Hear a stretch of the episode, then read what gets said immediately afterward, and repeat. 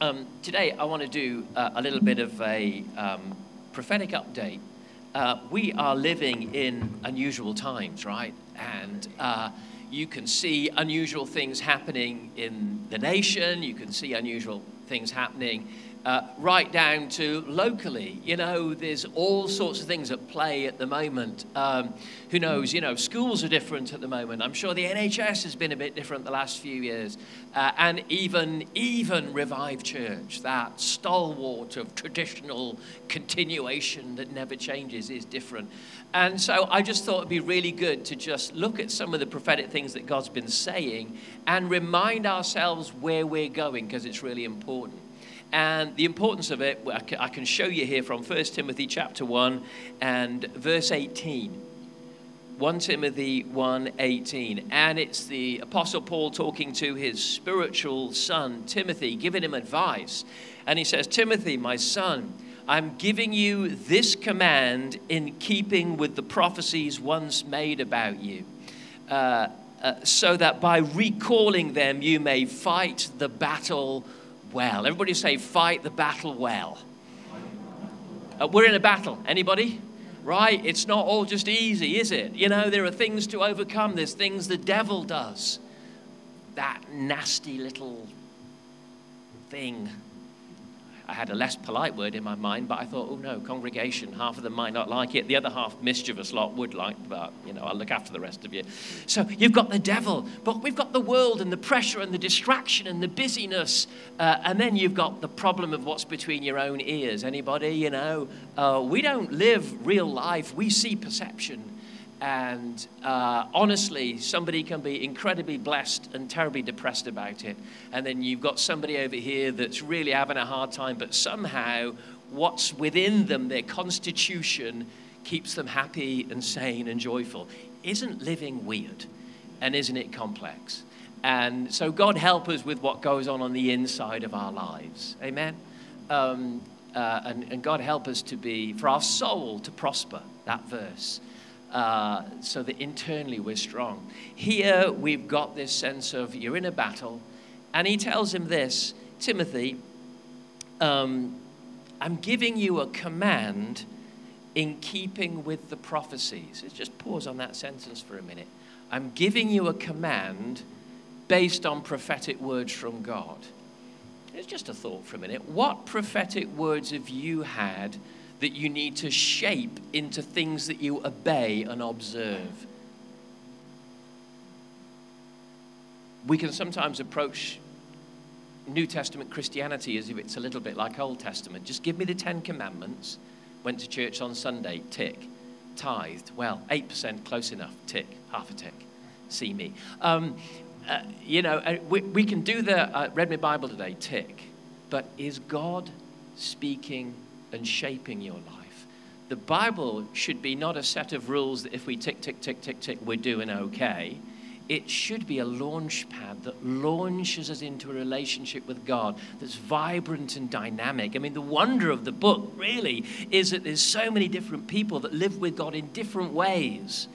Uh, you know, sometimes we almost turn it around the other way, don't we? Cookie cutter, uh, or I, I, prefer to call it sausage machine. You know, out plops another charismatic Christian and we all look the same and we're supposed to like the same songs. We really don't. We're supposed to like the same kind of churches. We really don't. We are all incredibly unique. And what's most important is that God is speaking to you about your life.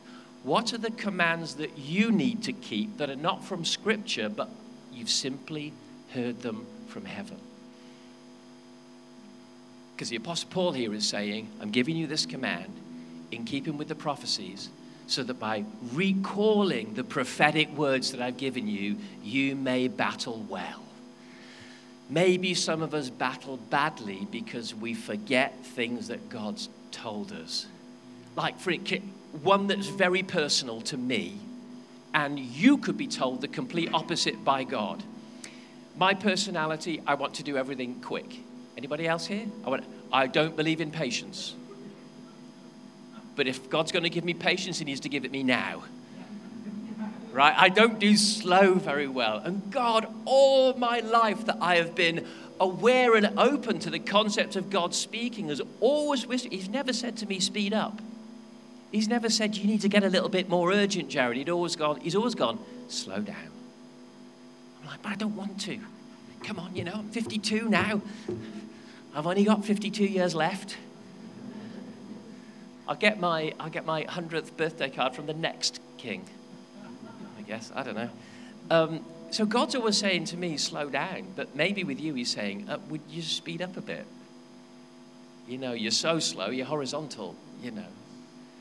Um, what's God's word to you? And, and you won't, you'll, you'll find the essence of it and the reasoning for it in the Bible, but you have your personal commands from heaven, uh, your personal words. Have you developed a life, not just based on 10 broad commandments of modern Pentecostal charismatic Christianity, but rather what's God said to you? Where is he telling you to accelerate? Where's he telling you to slow? What's he telling you to do? Where's he saying you can go? Where's he saying you can't go? What's the purpose of your life? There's whispers from heaven. And here's the thing we won't fight well if we can't hear the voice of the captain of the army of the Lord. We, we, we won't get our place in rank where we're supposed to be if I don't have the voice of God whispering into my soul. You know, you've got to be able to stand in a crowd that are all going that way and in your own heart know, but I'm supposed to go that way. And I don't for a minute feel intimidated by the fact that loads of good people are going that. Loads of good people are speeding up. And God's saying, but you, slow down. Loads of people are seeing uh, success, but God says to you, just you wait. Loads of people seem to be riding the heights of God's purpose, and God's just saying, just trust me. Trust my perfect timing for you. Everybody's getting married. You do not run around hunting. You know, better to wait for the person I give you than be married to a moron, right? There's personal commands. And in fact, we can't live this life just by ticking the boxes. We need to know the prophetic words that God has shared. Amen. And so, with the season that we're in, um, for me, the, the, current season kind of began in about 2017. And some of you will, will have heard some of this, but I'm recalling. Everybody say recall. So today we're going to have a total recall. A few men in the room. Yeah, yeah, yeah. Everyone else went, mm, don't know what that means. Total recall. It's a movie, that's why um, total recall of what God's been saying and a little bit of a sense of, okay, so how do we navigate where we're at? Because things feel unusual, but God has been warning us and giving us instructions. Amen. And so we build commands and obediences and observations and styles based on that. So, uh, uh, in 2017, um, I, I, was having a, a, prayer sabbatical, and it was the 500th anniversary of the Reformation. That time when Martin Luther nailed that uh, 95 Theses to a church castle door, and it reverberated around the world, transforming uh, Christianity essentially over five centuries from being a thing where you didn't really have your own Bible, everybody spoke in Latin in church. Can you imagine that? If you just sat there, everyone was speaking and chanting in Latin. The only relationship you had with God was to come and we'd create a little, like two telephone boxes pushed together with a little hole between, and you can come and tell me your sins. And then I tell you how much money you owe to just get rid of them. That was Christianity. 500 years ago, right? And along came Martin Luther saying, No, we have our own relationship with God by faith. Uh, you can't buy your way through indulgences into power or to absolve yourself from purgatory. You, you, it is the forgiveness of Christ. And there were, you know, 93 other things that, that you and I value today, even if we don't realize it. Just thank God you weren't born 600 years ago. Because, I mean, now you wouldn't look as good as you look now anyway, you know. 500 years ago, this man, without the aid of the internet or an international ministry with a newsletter, uh, transformed the world by saying, You and I have a relationship with God. And for 500 years, there's been a reformation of the church.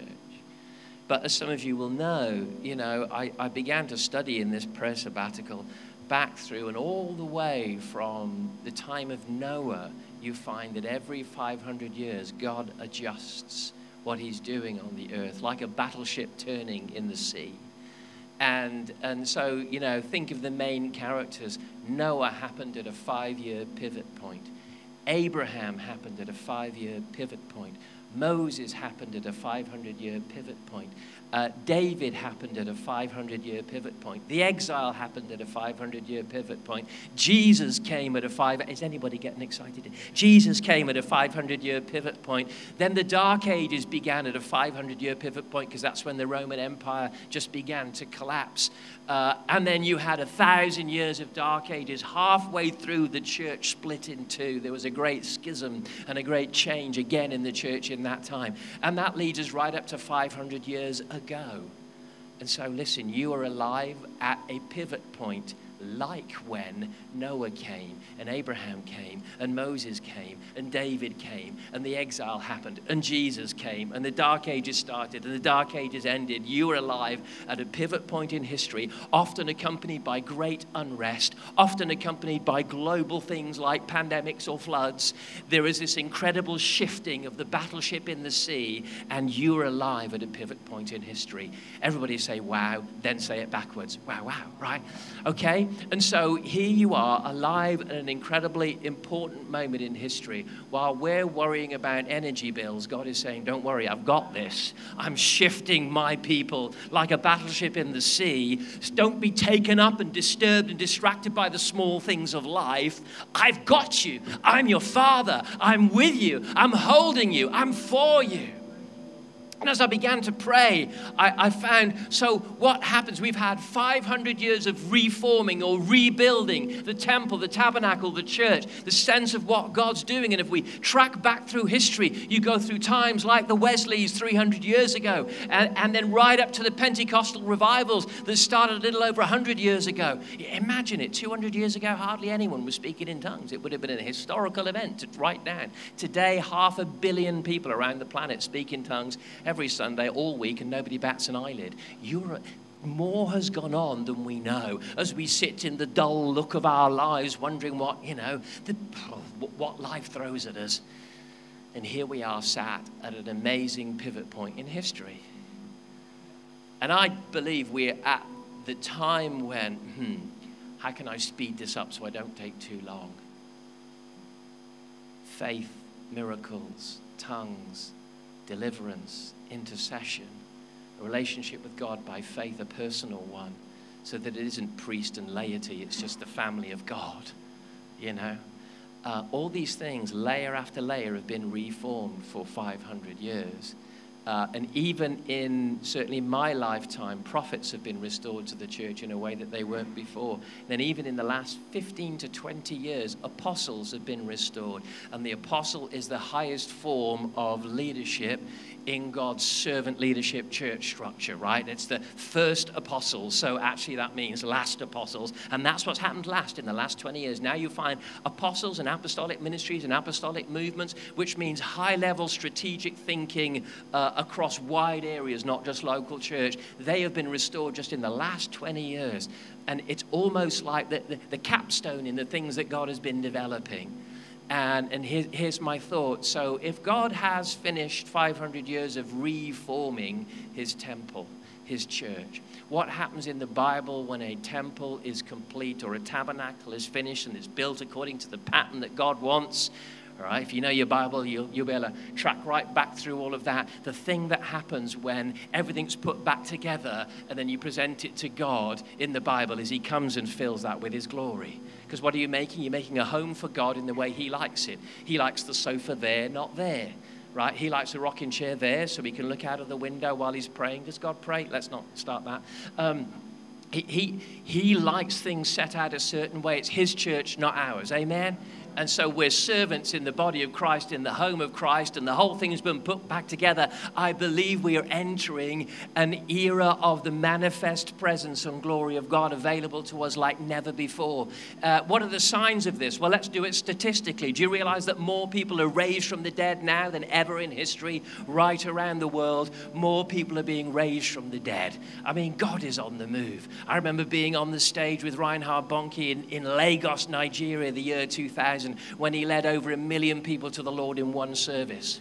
Now, I'm a Welshman. I love the Welsh revival. The Welsh revival saw 100,000 people saved. I stood on the stage, and 10 Welsh revivals got saved in a single service. It was three and a half million people over five nights. Come on, somebody. Uh, in other words, there's an acceleration of the things that God is doing in the earth. Why am I saying all this? Because it's so easy to get dull, isn't it?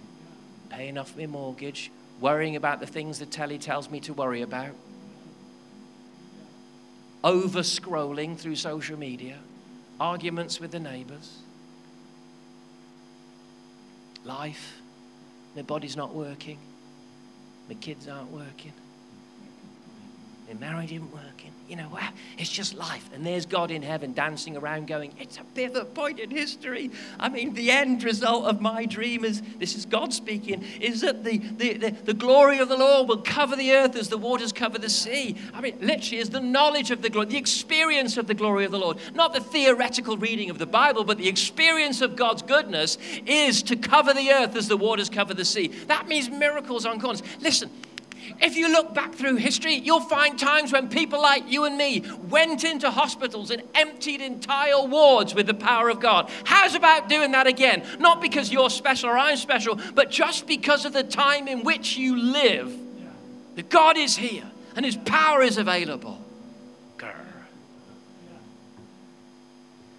So, how are we to shape our lives around the fact that God's saying, I, I, know it might not feel like it if you overindulge on certain distractions.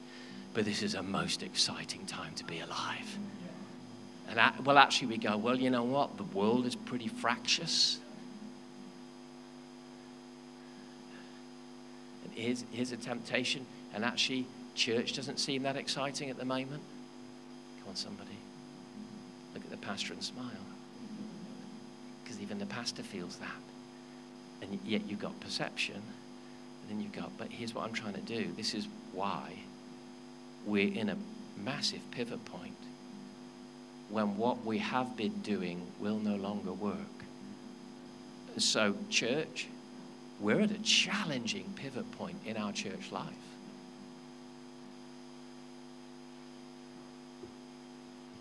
But what do we know that God wants to do? I want to do something glorious. And actually, your dull Sunday by Sunday religion ain't ever going to scratch the surface of it.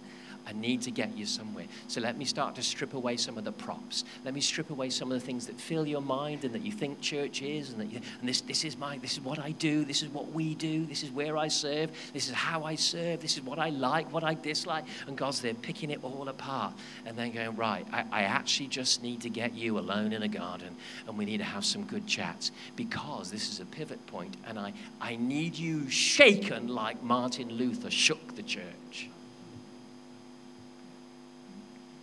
You know. You, you kind of go, I don't need shaking. Really? How many people you led to the Lord this week then? Really, really? Or what you mean is you're happy and content with religion. And I'll, I'll, go around the block and I'll preserve my block and I'll, ask, I'll tell people not to move my block, but it's my block. But God comes along and says, So, how many miracles this week? How much did you walk with me and hear my voice? How many people did you lead to the Lord? Is, is it really working like the book of Acts? If, if, if, if, if Jesus said to us, You'll do greater things than I did, I mean, do we really believe it or do we yada, yada, yada it? You know, there's a challenge right to our very core. What we need is revival. I mean, in a sense, there's been a reformation. Now we need to revive what's in the Reformation. Because well, oh, let's be honest, it's possible, even though the church looks different to 500 years ago, it's possible to become dull in the mundane movement of what we're in. It's possible to die in the method. What do they call a rut? It's a grave with the ends kicked out, isn't it? It's possible to be in the rut of what we do and think, well, this is just what we do. I'm not quite sure why we do it anymore, but we do it. And somehow it feels good because the neural pathways are laid and it's reassuring to me and it gives me a little dopamine hit and I'm happy. But that doesn't mean it's God. That's just the stuff of emotion and psychology. What about actually finding God? What about the God of all glory who raises the dead? What about God who causes incredible things to happen?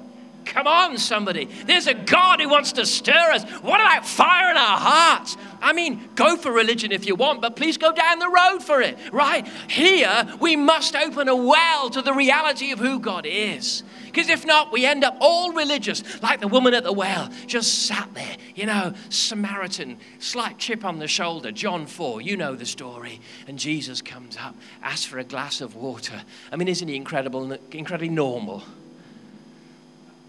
What would Jesus say to you if you met him? He might just say, Can I have a Fanta, please? Do you know what I mean? You just not go, oh, you know.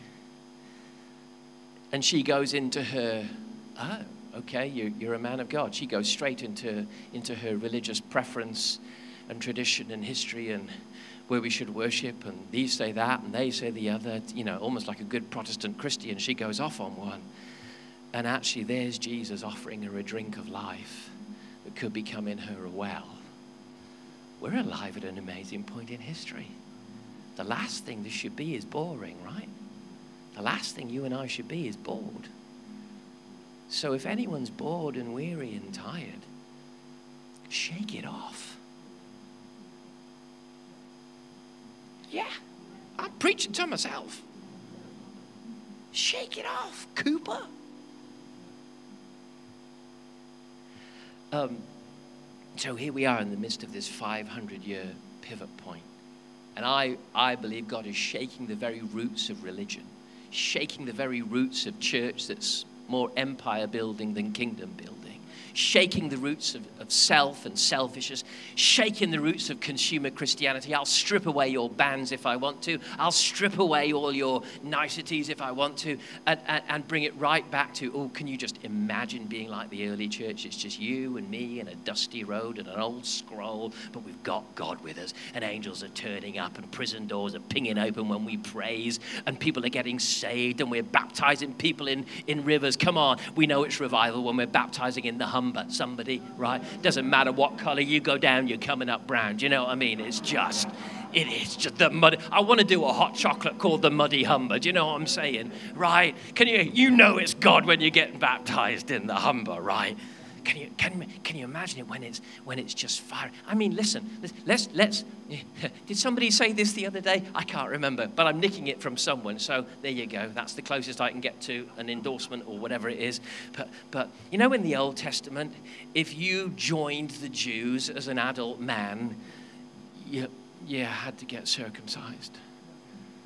I wonder if we gave altar calls and said that was the cost of following Jesus and I've got the scissors right here. It wasn't put your hand up if you feel a little something about maybe getting to know Jesus, perhaps give him a try. But instead, it was if, if you really think this is real, you'll be willing to have a snip or two on your flesh. I mean, there was a reason why they did it, whatever it was, 10 or 12 days old. You know what I mean? You'd never remember it. But these, these men, these grown men, who were deciding that Yahweh was God were saying, and I will endure the pain because I believe it's true. Most of us don't endure the pain of real Christianity because we don't really believe it's true. Or maybe somehow just layers of dullness have stopped us really thinking about it. And we don't know how to shake off all the dirt that the Philistines have shoved in our well. Would you follow Jesus again today? If the pastor had a knife in his hand, let's not go there, shall we? It's just, it's just an awesome and disturbing thought that no, actually, I'm hoping to have my guilt washed away and a ticket to heaven when I die, but is it true to the point of pain? Personal loss. It's an amazing thought, isn't it? That you're alive at a pivot point in history we really should be. I can see some of the young men are sitting a bit cross eyed now. I've talked about circumcision. I do apologize. They're not looking at me anymore, they're looking at both sides of the room at the same time. Let's not find 20 years from now we've missed it because we were distracted by church, what we do and don't like, or distracted by information has never been so loud, has it? Politics or whatever. So, we're alive at a pivot point in history.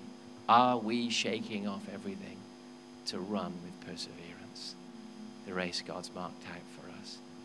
Um, here's another one that, so, you know, practically, that we're working through as a church is that through three separate sources, um, God has spoken to us the last few years about dismantling the galleon of revive. You, will you, have heard the word before, and, and some have, have used words like, and, and turning it instead into many catamarans instead of one large galleon. And so there's a, there's a, a shifting and an unpicking going on. And it's probably making us all a bit uncomfortable. Certainly makes me uncomfortable.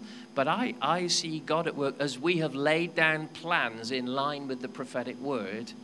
I can just see God beginning to shift. But understand that is what God is doing. And I mean, it's great to see actually, even as, because we're only like two months into this, which is why I bring it up again, even two months in, the overall amount of people coming to church across a Sunday has gone up as we've shifted into smaller uh, sites because we want to be more family, we want to be more together, we want to be more nimble, and we want to reach regions and not just be a commuter church that turns up on a Sunday, but rather touches the locality where we are. Amen? And we want to do that more and more. That alongside the half a dozen or so outreach locations like missional communities. But there's definitely a breaking down into smaller catamarans going on. And it feels uncomfortable. But can I, can I just say, when God speaks, I don't know about you, I have no alternative but to go with it right? and to take the adventure.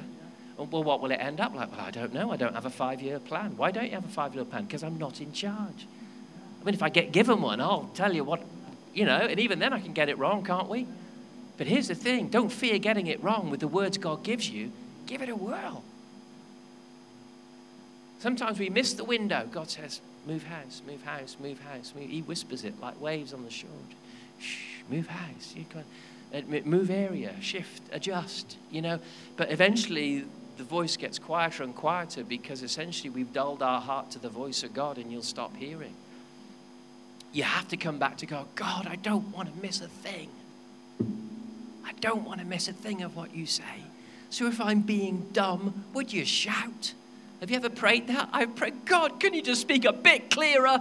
It's noisy down here right now. Talk louder. I do not want to miss you. I hope you put your lives and your homes and your money on the altar of I don't want to miss you, God. I don't want to miss out on what you've got for my life. I refuse to, to live a, a dull, fireless religion. I must have you in my life. I don't want my insecurities to be louder than your voice. I don't want my trauma to be louder than your voice. I don't want to build a life built on the victimhood of my history. I want to build it on your voice today into my life, telling me what to do. I want to create commands based around the voice of God into my soul. Either this is real or we go play golf every Sunday. Come on, if this is real, we give our lives. If it's not, we're absolute hypocrites, should go do something else. If this isn't real, don't give a penny to it. Don't be stupid. But if it is, give it your everything. Give it your everything. And I don't mean this. I mean, give it your everything. Give, give the concept, give the listening to God's voice your everything. Because He's doing something, it's a pivot point. So don't, in this moment where it's so easy to be distracted and perhaps a little bit traumatized and perhaps a little bit confused, to give up along the way. Don't. Whatever you do, don't give up because He's real. And just like it was confusing to follow Jesus, well, in the Bible, it's still, hallelujah, confusing to follow Jesus. But we'll make it through because he's real. Amen. God shake us. And then, um, I think it was during the, the first lockdown, I, I had a dream. And in the dream, I was um, introducing a guest speaker at a large kind of, it was like a revived service like we used to have. There was hundreds of people there, and I was introducing this guest speaker, and just as I was introducing the guest speaker, all of you guys started to run out the back door.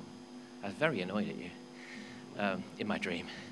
And you, you were running out the back door, and, um, and I turned to, I don't know who it was, but there was a leader on the platform. I said, Where are they going? And he said, They're so desperate to preach the gospel, they're going now. They can't, they, they didn't even want to wait for the next guest speaker. They're going now. And at that moment, I woke up in my irritation.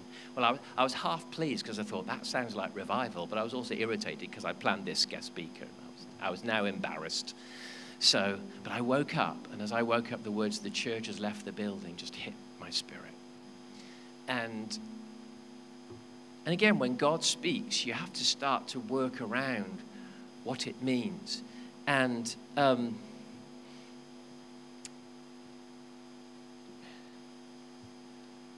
I think something is really shifting, and well, I know this globally. Something's really shifting in the model of church from what I'm going to call uh, uh, just work with my my crude sense of modeling here. You know what we're in here is a model of church. What we're doing this morning is a model of how to do church. And it's mainly that most people will be around on a Sunday morning, and then you have lots of smaller things off the back of that everything from home based groups to projects to prayer meetings. But the, the time that everybody's together um, is usually a Sunday morning. Different in different churches because there are models at play. But so, really, what we have run on in churches like Revive for years, I'm going to call it a Sunday morning model, okay? Sunday morning service model. Just work with me on that. Um, the, the reality that this kind of model of church is really beginning to struggle. Should I tell you how, part, how I, a few reasons why I know even people devoted to revive. At any, one, at any given Sunday, less than half the membership would come to a Sunday service. On any given Sunday, less than half. If everybody turned up, there'd be 460 of us. We wouldn't fit in any of the buildings that we've got. You can almost rely on the fact. Now, what a, now is that evil, rebellious? No. Hang, hang, on a minute. No, just come a bit further with me into thinking about it. Um, uh, you know when something is of God because it satisfies your soul.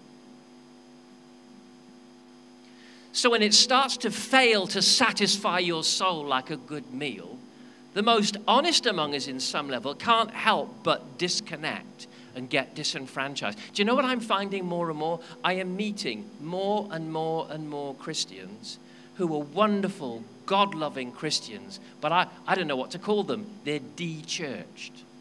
Come on, you know them. You've all got friends who love God and read their Bible. I'm not talking about the backslidden rebels. I'm talking about the ones that love God, want to serve God in their jobs, want to see God come. They, they love the Bible. They love, they'll, come, they'll come to a church sometimes, but essentially there's something in them that is disconnected from this model. There's somehow, it just isn't quite doing it for me. Does anybody, you're looking at me like I'm a complete sinner saying this. Yes, it's the pastor of a church saying this out loud. Something is lifting off the Sunday morning model, but I want you to understand it is only a model. And while some of us would die for a certain model, not let, you know, we want to keep doing the thing that we're used to. Can I just say there are other models and they're bubbling up in the earth right now? There's seven day models. There's, there's models where church is always open. There's models where church is small and in a home or small and in a coffee shop. There's, there's, there's models where it's half online and half in person, like a hybrid version of it. And something is bubbling up. And I believe it's not amongst the rebellious necessarily,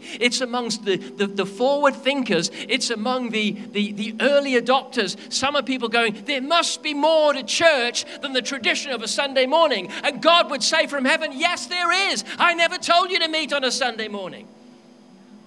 I told you to never stop gathering, but I didn't say it had to be a Sunday morning. And that was the mark of ultimate Christianity. It's that we meet together and get on with the thing that God's told us to do. I said it out loud, Dave. Oh, unbelievable. And, and half of them think I'm a right pagan now. Doesn't matter, I quite like that feeling. You see, what was it I read this week? If you're, if you're one step ahead, everybody thinks you're creative and clever. If you're two steps ahead, they think you're mad. Listen, God is doing something. I am meeting more on fire, de-churched people bubbling up around the world. And I'm going, oh, what's going on here? This isn't backsliding or rebellion. This is forward thinking to new models that are bubbling up right now. That maybe some of our obsession about authority structures and that, you know, God doesn't look down from heaven and see separate charities. He just gives my family. My fam- when I complain to God that somebody leaves my church, God says, Well, nobody left my church. You know, they just went from there to there. I'm perfectly happy. It's you that's got the problem. How's it about we started burning up the, the, the, the, the ego stuff and the empire stuff? We started burning up some. See, see, all prophets feel like rebels. Some of you have had rebellious thoughts for years, and you think it's because I'm a bad rebel. No, it's because you smell the future before others in the room, and you go, Well, that's not quite working, is it? And you, and you get us, at, well, where's God leading? Now, I know I'm preaching to the choir. You're here. You, you're the ones that have bought into. But listen, there are more revived members not here than are here.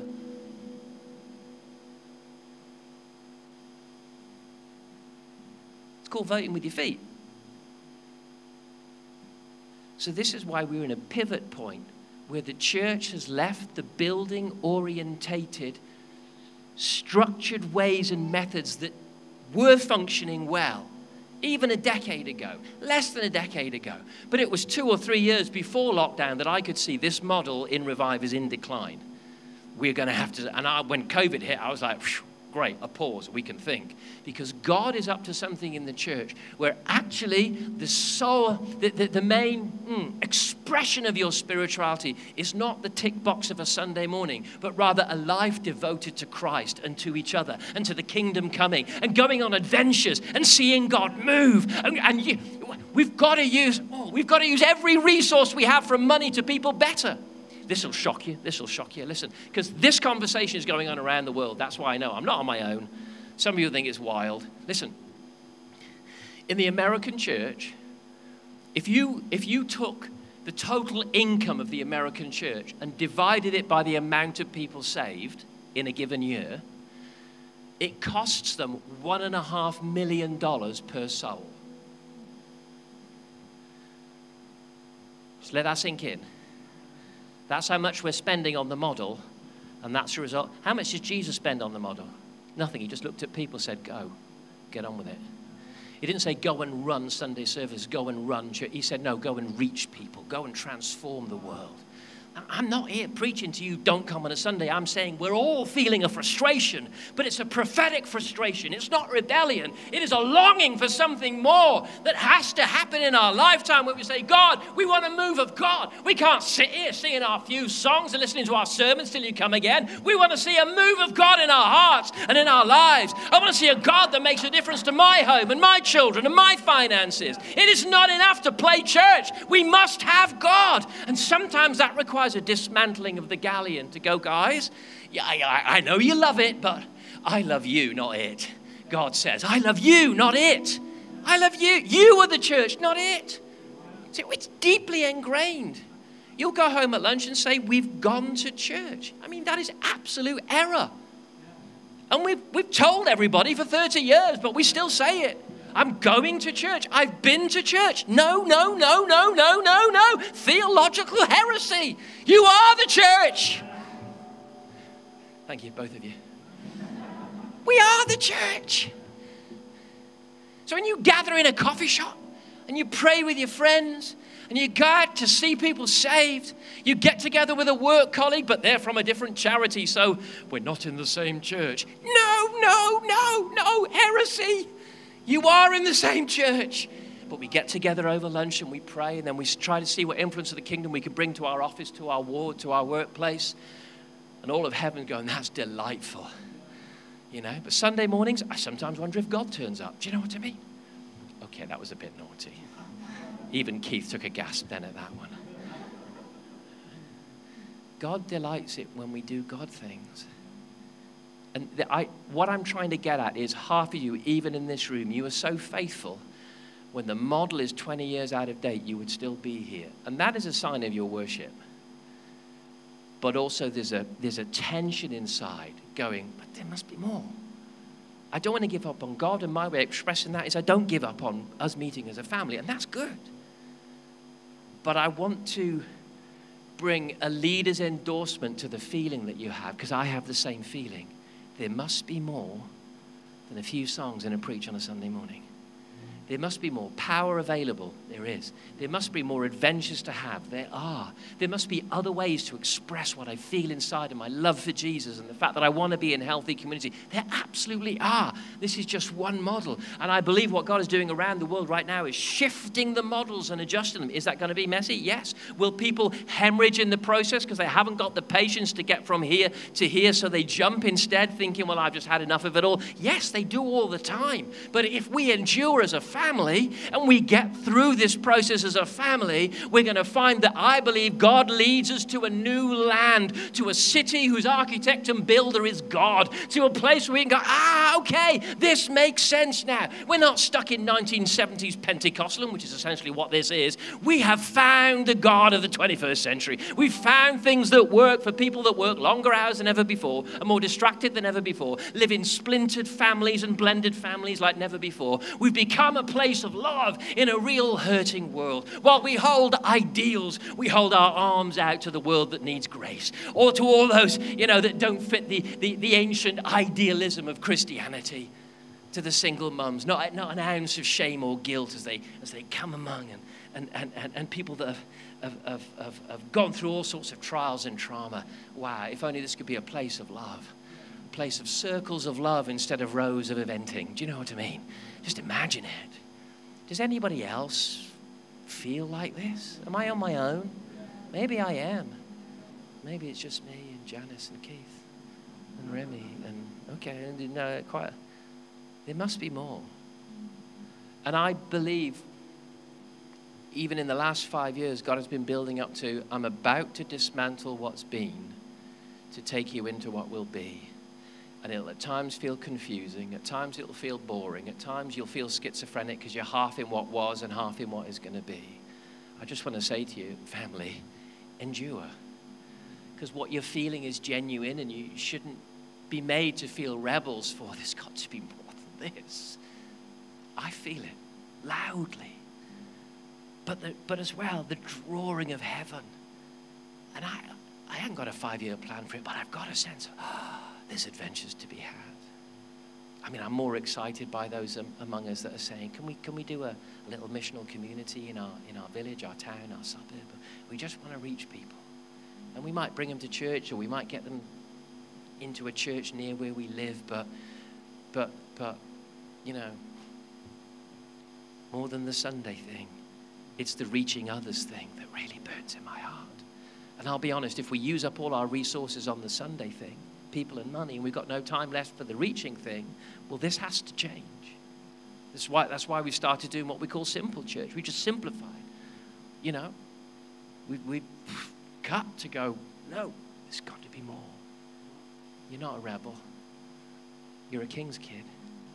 And you can sense the, the dictates of heaven washing over your heart. There's more. There's more. You're not a rebel. There's more. Don't worry if you have some boring Sundays. I'm bored too, says the Lord, but there's more coming, right? There's adventures coming. You're allowed to smile.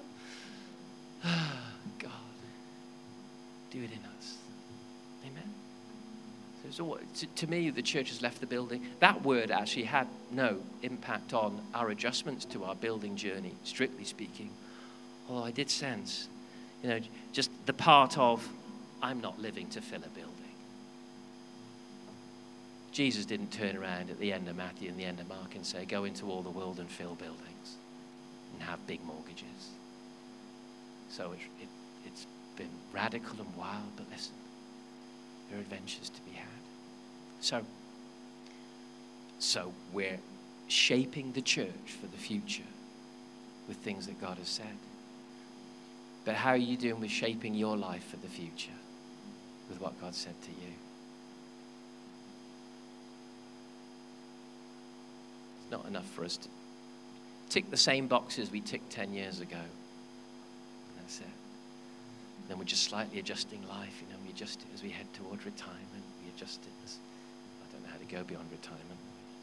The grave. Anyway, um, you know, we've just got these stages, and we're actually no different, but we tick one, three, six boxes based around a Sunday morning service model of Christianity but miss the adventure that He died to give you and I. Amen. Just close your eyes a minute. I'll stop there. I've got more, but I think I've tormented you enough.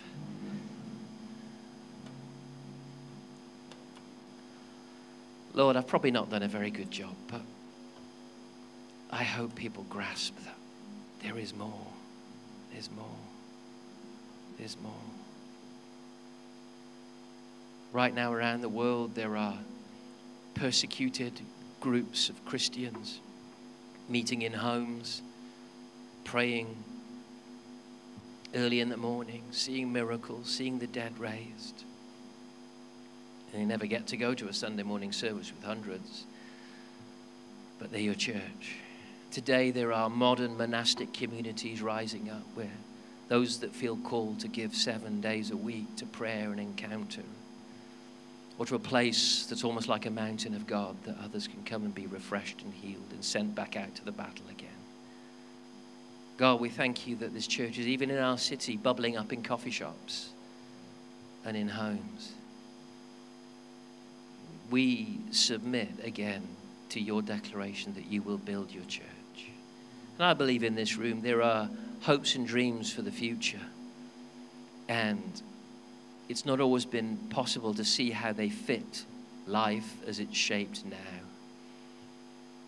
But I believe God would say to you, I am reorganizing your world, and soon you are going to see that your dreams fit. Soon you're going to see that your dreams fit. And you'll smile and you'll laugh, and your heart will be filled with joy. The perspective will have changed. The fires of devotion will grow stronger. The fire of intimacy will be brighter and you'll run in the things that I've called you to run in.